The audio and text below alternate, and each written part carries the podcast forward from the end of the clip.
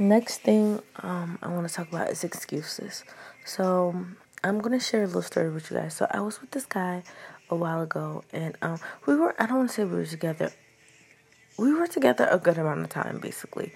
We were together for a decent amount of time to where I felt like I was in a stage where I should be presented as that person's significant other. So fortunate unfortunately we live in a world where social media surrounds relationships a lot um, and in this instant and that was the same thing for me. So like i would look at this person's social media sites and like i was literally like nowhere to be found.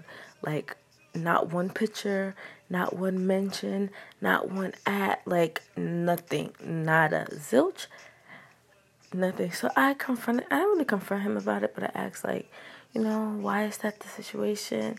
And he gave me excuses. Oh, I don't, I'm not really on social media like that. Oh, I don't even use my social media.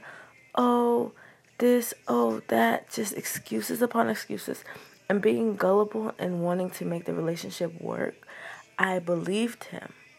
And, um, later on, I went to find out that he was cheating on me.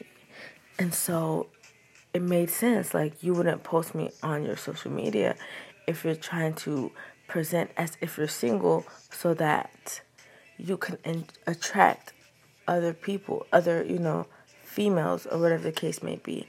So, for me personally, I feel like if your significant other I don't want to say does not post you, but does not at least show a sense of being proud of the person that they are with on their social medias, there is something that they're hiding.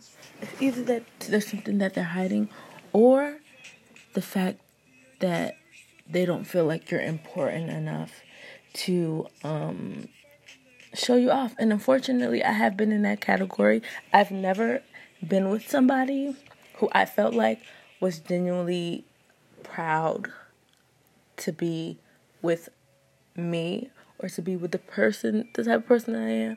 And I don't really know the reason behind that, but I know, like, for me, and like, now I have higher standards, and I don't know, like, I just want more from that. And I feel like as females, not just speaking to females, males too, but we should want somebody who makes us feel happy and make us feel proud in the woman and or man that we are.